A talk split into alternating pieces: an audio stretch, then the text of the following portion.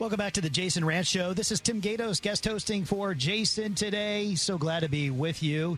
Jason is traveling, promoting his book. You've got to check it out. Make sure you get it. It's going out tomorrow. What's Killing America? Make sure you pick it up. Let's find out what's trending. What's trending on the road? Governor Inslee, he is uh, pushing our gas prices uh, to the brink. I was you know, gone this summer. I was uh, earlier in August. I was in Hawaii, and typically when I've been to Hawaii in the past, Hawaii is by far uh, the more expensive place for gas than the state of Washington, considering where Hawaii is in the middle of the Pacific Ocean.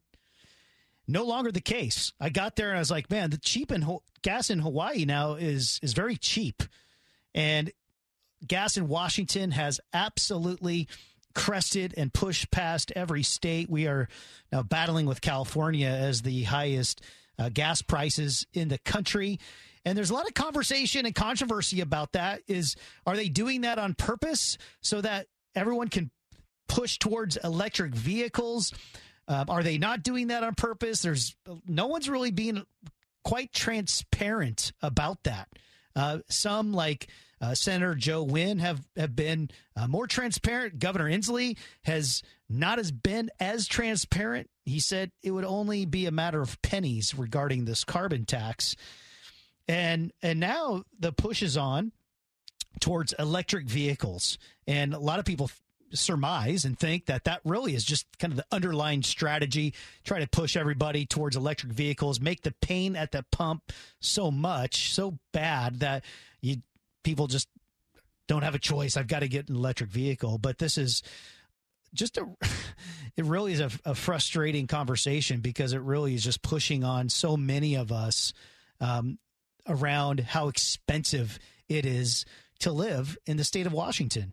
It never used to be this way, but it is now. It is very expensive to live here, and the answer to expensive gas is to buy a forty, fifty thousand dollar electric vehicle. And it just shows, I think, in a lot of ways, how out of touch our politicians are and that they really are not thinking about the middle class, the working class, not really thinking about what that means to so many of us who are truly living, you know, paycheck to paycheck. And it really is uh, discouraging. And there was a, you know, a question in the Seattle Times is Inslee's plan working? Because people in King County are now moving towards electric vehicles at staggering rates. But I'm sure you can guess that the rest of the state, particularly in eastern Washington, is not because one, who can afford it? Two, the infrastructure is very difficult. People who drive greater distances and you can drive less, and there's not enough uh, fuel up spots, and all those kind of questions. And again, it begs the question are our politicians are they really understanding what it means to really live in today's society today? Max, are you an EV guy? Uh, who who not on a radio producer's salary? I mean, there's no way. There's no way. I mean, uh, you know, I think I'm somewhat close to like the, the median salary range here in the city of Seattle, right? So I don't know how on earth I'm supposed to uh, afford a, a, Tesla or, you know, I was listening to somebody talk about like the, the Rivian trucks uh, that are like a $100,000. And yeah, I get it. Like the, the EV market is probably going to come down to where it is a little bit more affordable as they become more common as you know in places like Washington are really advocating for the for this kind of stuff.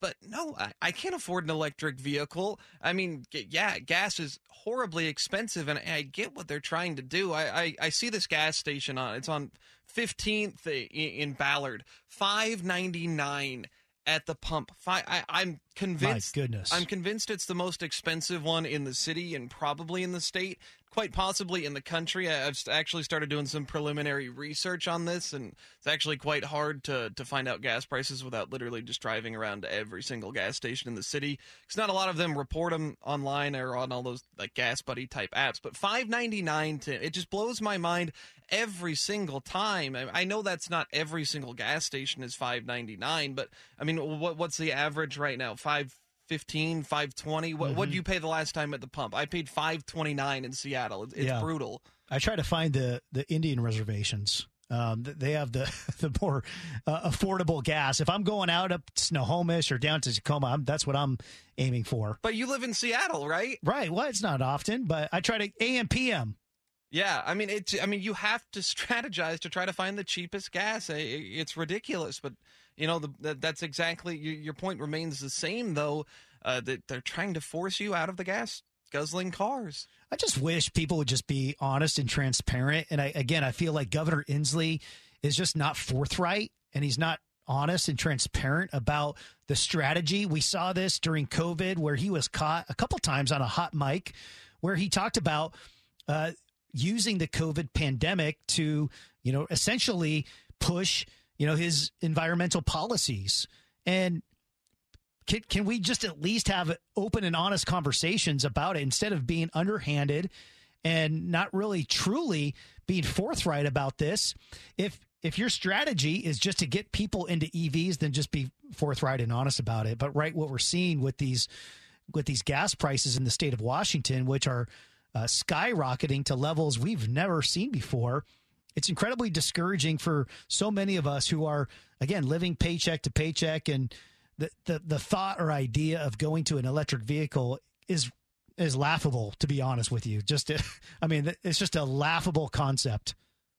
Yeah, I mean it's so tough for for anybody that's in you know my generation, my age range to to think about uh, potentially being able to afford an electric vehicle. I mean, we're a generation that there are not that many homeowners that are you know in my demographic. Like it, it's tough. Everything is tough. Costs are high. Airport meals, Tim, cost seventy eight dollars. Uh, in the economy these days, with the inflation the way it is, everything costs so much money. So yeah, it is laughable the thought of trying to be able to afford an electric vehicle. And I, I just don't think there are too many people that are full force behind this the way Jay Inslee seems to think there are.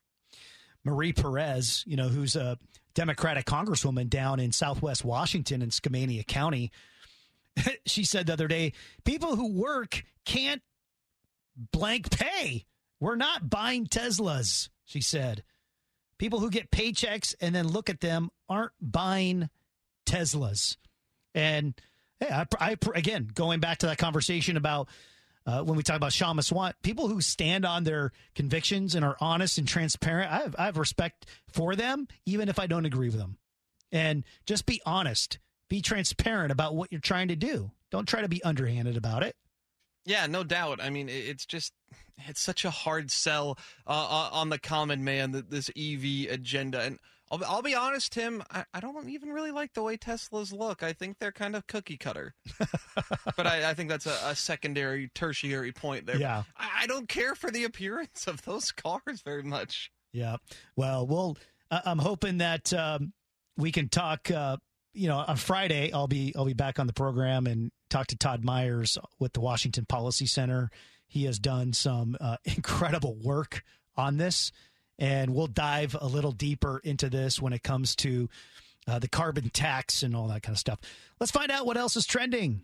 What's trending at home? Wednesday, Waterfront Park. There's a Pier Party. Who doesn't like a Pier Party? Do you do you like you like peer parties? So I, I can't imagine it would be a bad time. we talked earlier about the waterfront park, and that is a i- incredible asset coming to um, our region.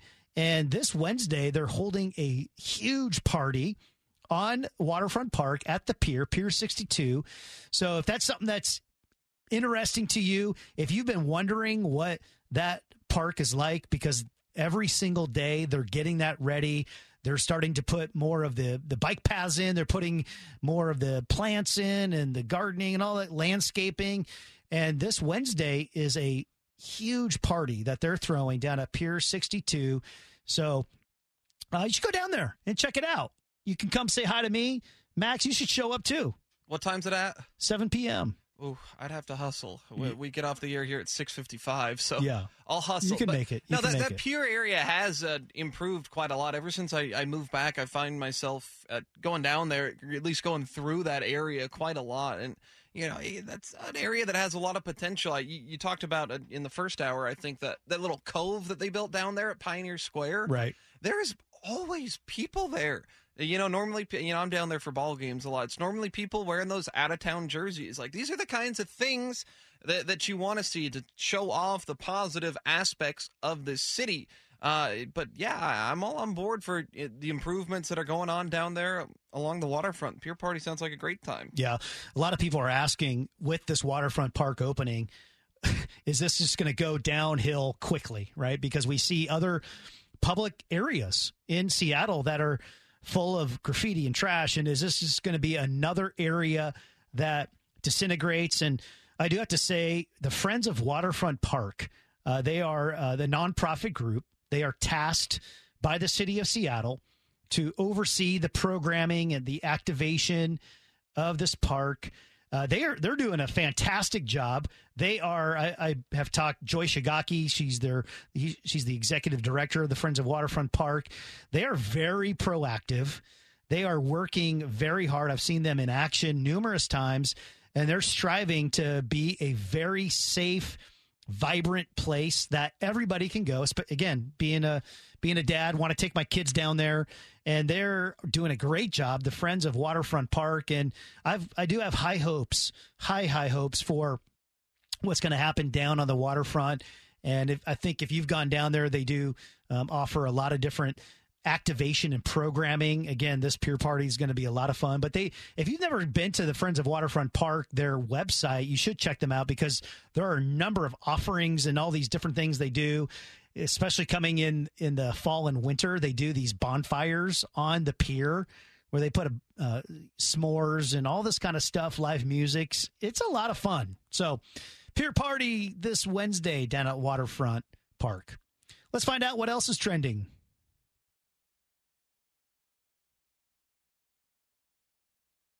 What's trending? Let's debate. Sean Hannity's to moderate a groundbreaking debate between the governor of California, Gavin Newsom, and Florida, Ron DeSantis. This is this is going to be a lot of fun. This is going to be a lot of fun, a lot of fireworks, and I tell you, I've got a lot of appreciation for uh, the three of them, for Hannity, for Newsom, and DeSantis for doing this. What, what do you think, Max? Oh man, this is uh I don't know I don't know what the uh expressed written purpose of this debate is, but uh, I think it's going to be uh quite good TV. Uh, I think it'll play very well to play clips on a, a certain radio show as well after the fact. But I mean, Gavin Newsom, yeah, I think everybody has has thoughts on him, and it'll be good for Ron DeSantis to get some more publicity. Uh, you know, I know we'll uh, we'll talk about the debate with Madison Alworth uh, coming up at five forty five, the Republican debate that will air here on Wednesday. Uh, but Ron DeSantis, the, the campaign has taken a little bit of a hit since the uh, since the first Republican debate a couple of weeks back. So it's I think any opportunity to get Ron DeSantis on a stage to get him uh, in front of potential voters expressing uh, you know his ideals, his campaign. I, I don't think that can be a bad thing. I think I think you'd square up quite well uh, against Gavin Newsom. Well, here's what a lot of people are thinking right now. So we had a new ABC News poll just came out. Shows President Trump up by 10 points on President Biden. More polls have been coming out, uh, even uh, Democrat leaning polls, polls just for Democrats, showing a, a lot of hesitancy about Biden running again. Numbers that we've never seen ever from an incumbent. So we're talking about, you know, 56% of Democrats wanting another candidate to run in place of Biden because they believe that he uh, doesn't have the stamina, the age, the wisdom, you name it, to run again. That is unbelievable. We've never seen anything like that in modern history for an incumbent. And here we are, Gavin Newsom, who many believe is trying to get teed up, queued up to be the potential replacement for President Biden, and for him, it you know it's a it's a no brainer. Uh, yeah, I'm gonna I'm gonna try to get myself into the nation's consciousness and and get out there, get myself out there, and this this could very well be what could be happening is we could see a Biden dropping out and a Newsom coming in. What do you think, Max? Well, yeah. I mean, uh, Gavin Newsom can't really come out and say that he's running for president, right? But I mean, yeah, your point is, exactly on the mark here. And, you know, in a not too far off alternate universe, right? It could be DeSantis versus Newsom for the presidency. I don't think it's a huge stretch of the imagination, you know, depending on what truly becomes of all the indictments against Donald Trump. You don't know what's going to happen. Obviously, the concerns uh, about Joe Biden are, are, very apparent as you spelled them out. So, I mean, this is like the, the next in line race uh, on both sides. I'm actually, I'm very curious uh, what prompted Gavin Newsom to kind of accept this uh, on the Republicans' turf, a Fox News debate. It's going to be moderated by Sean Hannity. I, I think uh, if I was Gavin Newsom's team, I would be concerned about preferential treatment for DeSantis on the debate stage. So I'm curious what was the motivating factor for Gavin Newsom to actually want to come into this venue and have this debate? Well, I think he understands that people genuinely generally respect someone who's willing to do something like that. You know what I mean? Like that's yeah. that's generally going to earn you respect. Again, whether or not you agree with them, you're going to earn respect points by going into someone's ter- enemy territory, so to speak. Right? I mean, you're just that is uh that's something that is a natural human tendency to be able to do that. And as you mentioned, Coming up on the quick hit, we're going to have Fox business correspondent Madison Alworth to talk about this debate that's coming up, and I, I think this is a this is a big one. I think it's a big one for Ron DeSantis. I think to be able to somehow distance himself, to be able to, if he wants to get himself out into uh, this status as a uh, close uh, second to President Trump, this is this is the time to do it. I think we're going to see a lot of uh, firepower from Governor DeSantis coming out, trying to take some uh, some quick hits and and really upping his leadership. I think thought he did a, a decent job in, in the first one, but I think I think he needs to. Time is running short. I think for him, and he's got to really, I think, step up his game. So it's going to be really fascinating to see how this debate plays out in California in Simi Valley on Wednesday. Yeah, you know, I mean, yeah, the, the debate with Newsom and DeSantis not until November 30th, so it's a little bit on the back burner. But DeSantis has got some uh, issues in the immediate future. I mean, there's plenty uh, of candidates vying for you know, coming after DeSantis, Vivek Ramaswamy, I thought he was very impressive in debate number one. Nikki Haley makes a, a, convincing case. Tim Scott's got a great story. There's a lot of people that like Tim Scott. I think if Ron DeSantis starts or continues to have some scuffles in his campaign in these public events, eh, there are people on the Republican side that are really nipping at his heels for that second slot. Let's find out what else is trending. What's trending? National.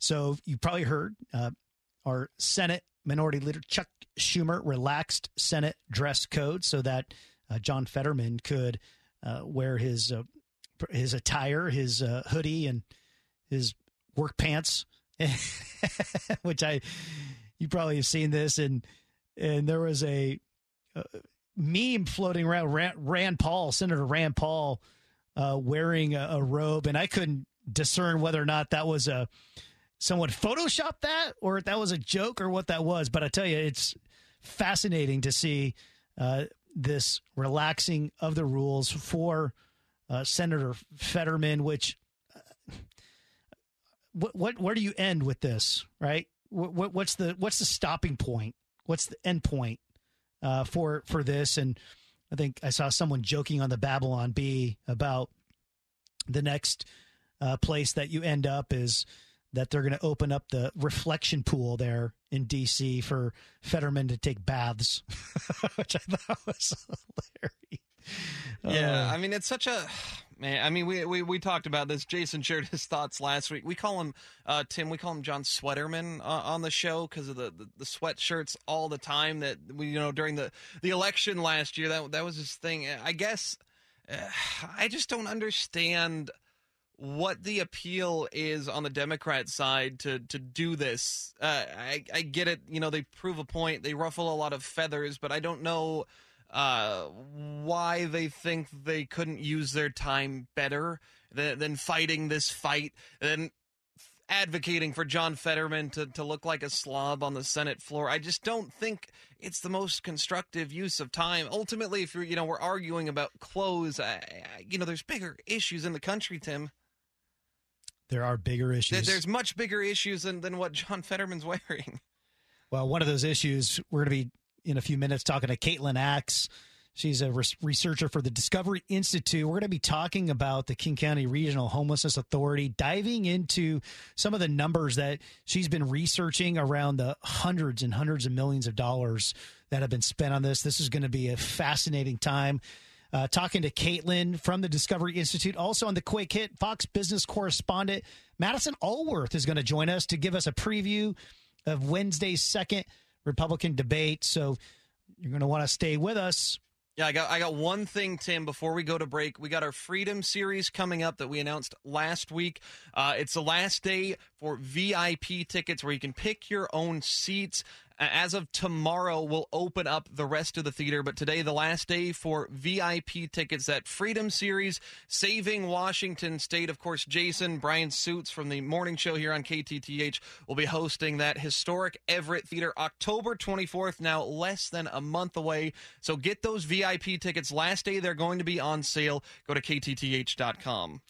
This is the Jason Rantz Show. I'm Tim Gatos, guest hosting today. Stay with us. We'll be right back after this on KTTH 770.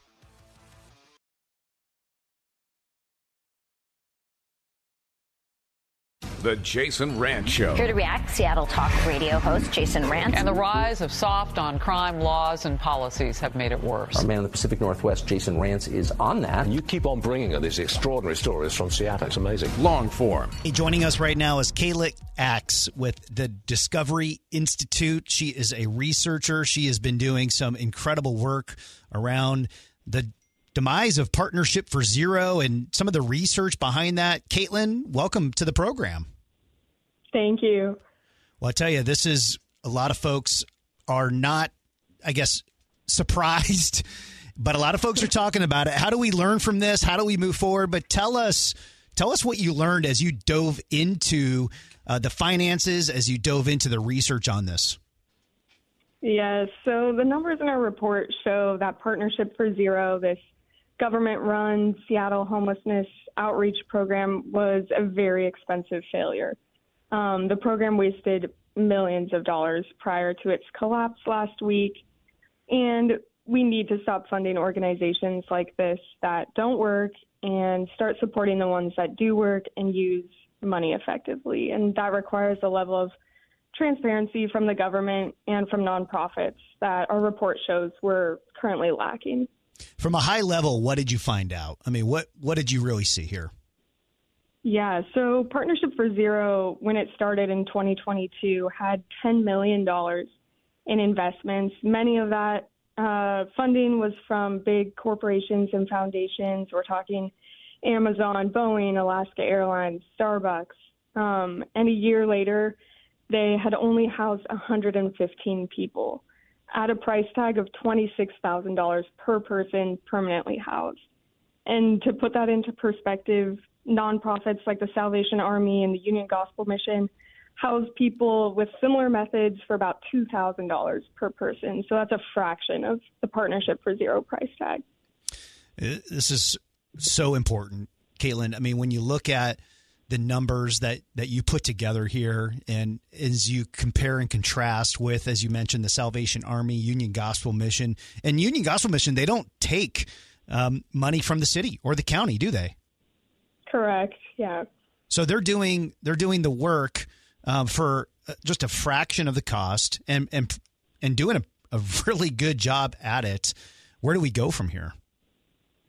Yeah, well, we think that the failure of of Partnership for Zero and the success of Salvation Army and Union Gospel Mission is really a reflection of of honestly our federal housing policy, housing first, um, which is a failed policy. Uh, it's effectively housing only, and it says similar to Partnership for Zero. If we just keep pouring money into this problem and we keep housing more people alone in free private housing, we'll solve the problem. And we're not going to solve the problem that way. And I think Union Gospel Mission and Salvation Army are probably doing a much better job of addressing the root causes of homelessness, like addiction and mental illness and broken relationships, and treating people as a whole. Um, and we think that's far more effective. There's a very well known saying here in Seattle when it comes to what we're facing with, with crime and other things. It's been said for a number of years now, and it goes that we can't arrest our way out of it. If you've you've probably have heard that, it's it's a mainstream slogan that's that's said. If you compare it to this situation here, it'd be fair to say we can't outspend our way out of this as well. is I'm looking at the sheer amount of money, I mean, how much money has city, county, state, federal, in your estimation, put into our our homelessness crisis over the last three or four years? And would you agree that we can't outspend our way out of this thing? Yeah, the numbers show that we can't outspend our way out of it. They've put hundreds of millions of dollars into this issue, and we're seeing homelessness increasing, unsheltered homelessness increasing. KCRHA, the agency that led this Partnership for Zero program, gave out $107 million in contracts last year to nonprofits addressing homelessness.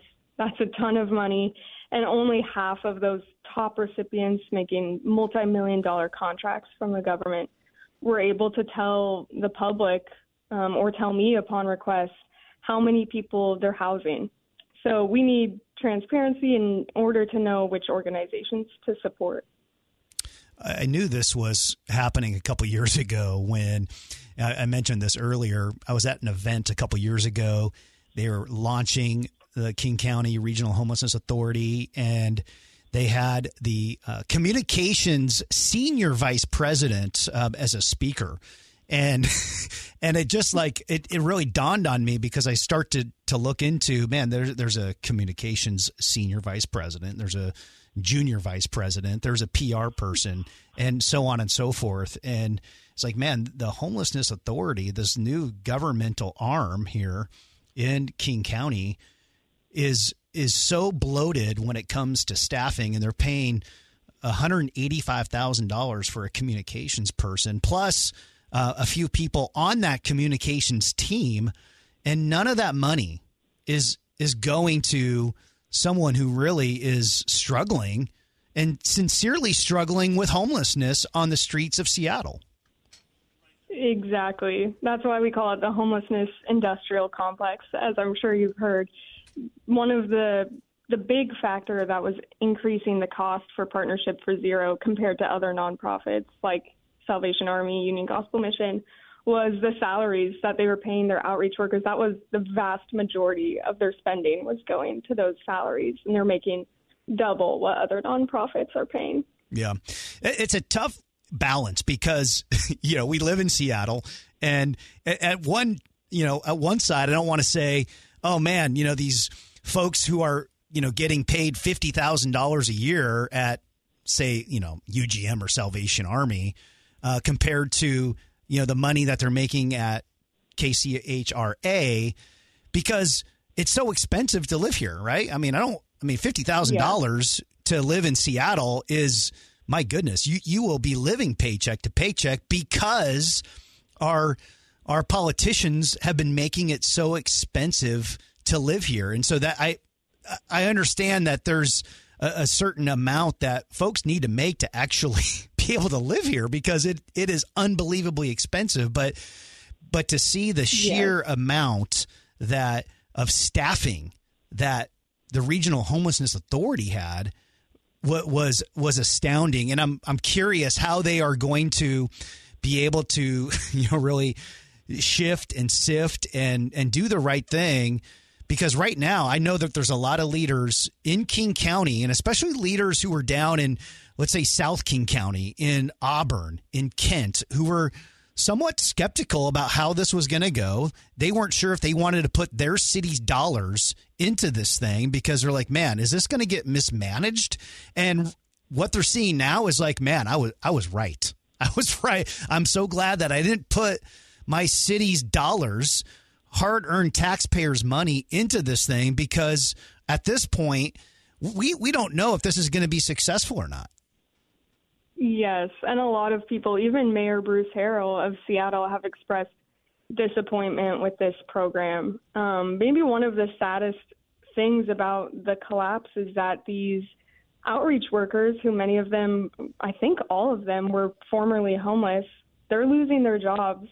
And the people at the top, the people that are you know, you're talking about the communications people and the just the whole bureaucracy of it, they're going to keep their jobs. and we have reason to think that KCRHA will continue and will continue to handle millions of dollars coming through it. Caitlyn, I do have to ask you that about this. You know, one of the things that I uh, get a little bit just discouraged, frustrated by is that it feels like, and you mentioned it earlier, earlier about the housing first philosophy. And a lot of times, and I, I mentioned this earlier in in the show, that a lot of times we don't focus on the person, we focus on the problem.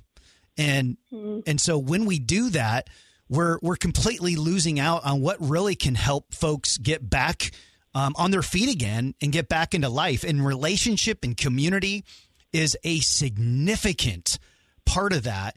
And it seems like that is completely not part of the equation at all whatsoever. It boggles my mind that that is not even part of a conversation when it comes to these topics. It's kind of like COVID, you know, when we were everyone's just so obsessed with COVID and they're not talking about actually eating healthy and being healthy and obesity and all these things that were significantly impacting people on COVID and it's the same thing here. It's like, how are we not talking about what can really help bring people back into life and wholeness and fullness again around relationships and community? Why are we not talking about that? Yeah, you're absolutely right, Tim. We have to be, if we truly care about people and we're truly seeking to be compassionate towards them, we have to be talking about addiction, mental illness, broken relationships. And I think there's, this is an ideological battle at root, I think, and there seems to be a lot of pushback towards um, saying that you know it's not good to be addicted to substances or you need help and treatment for mental illness or you know family is important. And instead we're trying to isolate people alone in housing to continue suffering with those things. And that's not compassionate. That is not loving yeah. Caitlyn Axe, researcher for the Discovery Institute. Thank you so much, Caitlyn, for being with us today. Thank you, Tim, for having me. Take care.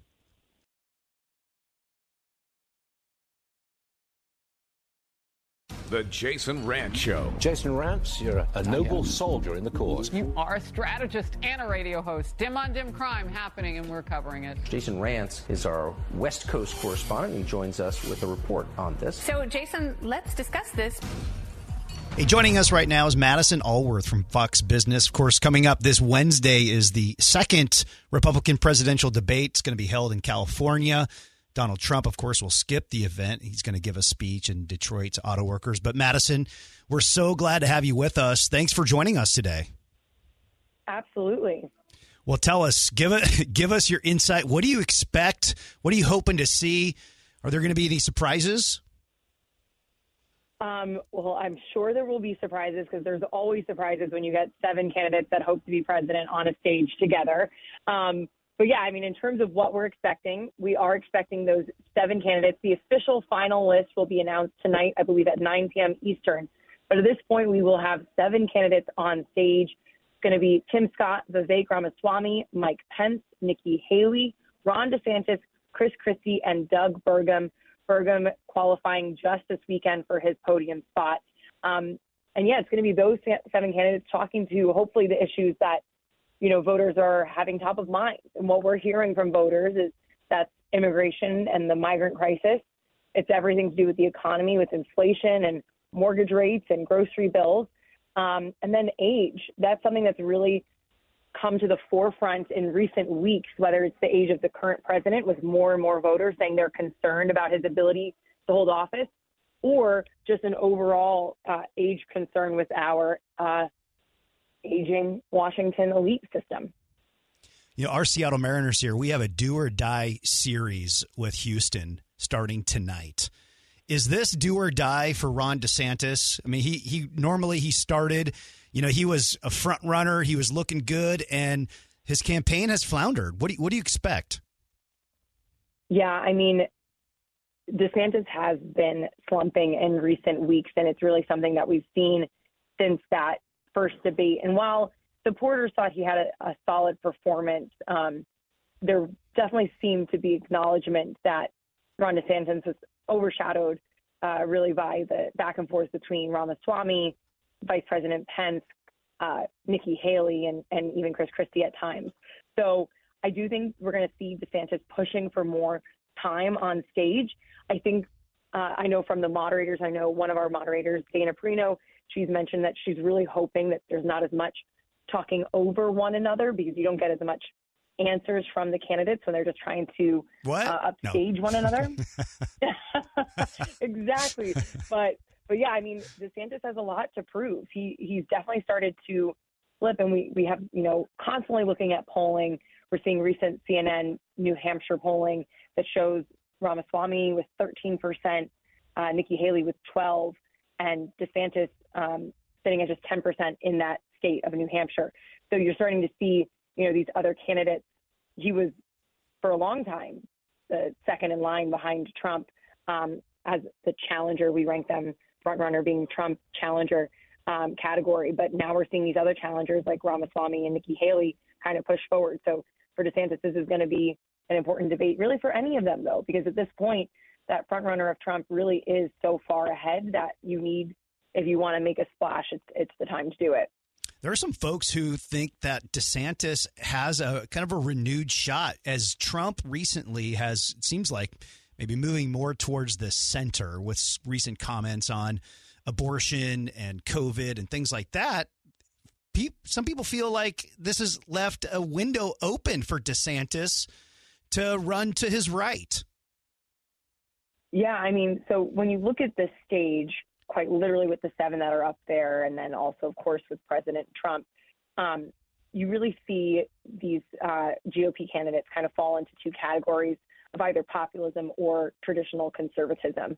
And within the traditional conservatism category, you, you see those candidates like uh, VP Pence. Uh, Donald Trump is, is, definitely in the populist category. DeSantis kind of rides that line um, between the two he definitely has some populist ideas, but strong conservative values as well when it comes to things like abortion um, and things of that nature. So, yeah, I do think there's an opportunity there for DeSantis to make sure that his positions are made clear. But that's the same chance that everyone's going to hopefully take on the stage. They all want that opportunity to make it clear why they should be not only the person that beats out all the other GOP contenders, but ultimately President Biden. Have you been surprised at all with some of Trump's recent comments, you know, regarding you know COVID and abortion and gender identity? Yeah, I mean, I, I think that a lot of people, um, a lot of supporters of Trump, what, what we're seeing um, from the different super PACs or the different uh, groups that have a loud voice in these elections, they are somewhat surprised by uh, President Trump's comments. But if there's something, if there's anything consistent about Trump, it's his um, ability to change. This is someone who, uh, you know, he speaks his mind, and so I don't think we're surprised in that regard that he just tells it like it is in, in Trump's world. And so while some of it is a departure of what maybe he said the first time around when he held the office, um, it's the same kind of Trump rhetoric that we've come to know from this both president and now again presidential candidate in my mind, it seems like okay, he feels like, hey, I've I've locked up the the nomination, and I'm going to go ahead and just start campaigning for the general. Do, do you get that sense that he's just he, he's kind of being strategic and mo- maneuvering more towards the center now? Yeah, I think that's a really astute observation. I mean, for better or worse, he feels that he's he's locked up that nomination. Of course, we're still four months away from anything like that happening. And polling, as we know, because when President Trump the first time around had very low polling, so anything can happen. But yes, it would seem that he feels he's moved on to the second stage of running, which happens almost every time when you're in the primaries. You're really, you know, focusing on your base, and then you need to move more centric for the general election. So one could say that that's the strategy he's taking. Uh, but you know, I'm curious to see what happens after another debate stage where, as far as we can tell, he will not be coming, and if that will do anything uh, to his supporter base. You know, you don't want to put the cart before the horse. It seems that he might be doing that, and I think there's some supporters of Trump that are perfectly fine with that. There's many voters that are interested in other options, or maybe are interested in him and and don't like that he's kind of, you know, counting his chickens before they hatch. So I do think that that's an astute, based off of his strategy, one could say he's moved into the second stage of his campaign, despite the fact that we are very much still in primary season. Madison, if you had to predict one person to surprise and, and really kind of come and walk away a little bit from the pack after Wednesday, who would, bet, who would that one person be for you? Okay, I'm going to cheat. I'm going to give you two, okay. um, if that's all right. So, so I think that Vivek will have a spotlight on him in a way that he didn't for our, for the first debate. I think a big part of um, his splash was that, and he said it himself. He, his first response was intro- saying, "Hello, my name is Vivek Ramaswamy," and you might be wondering why why am I up here?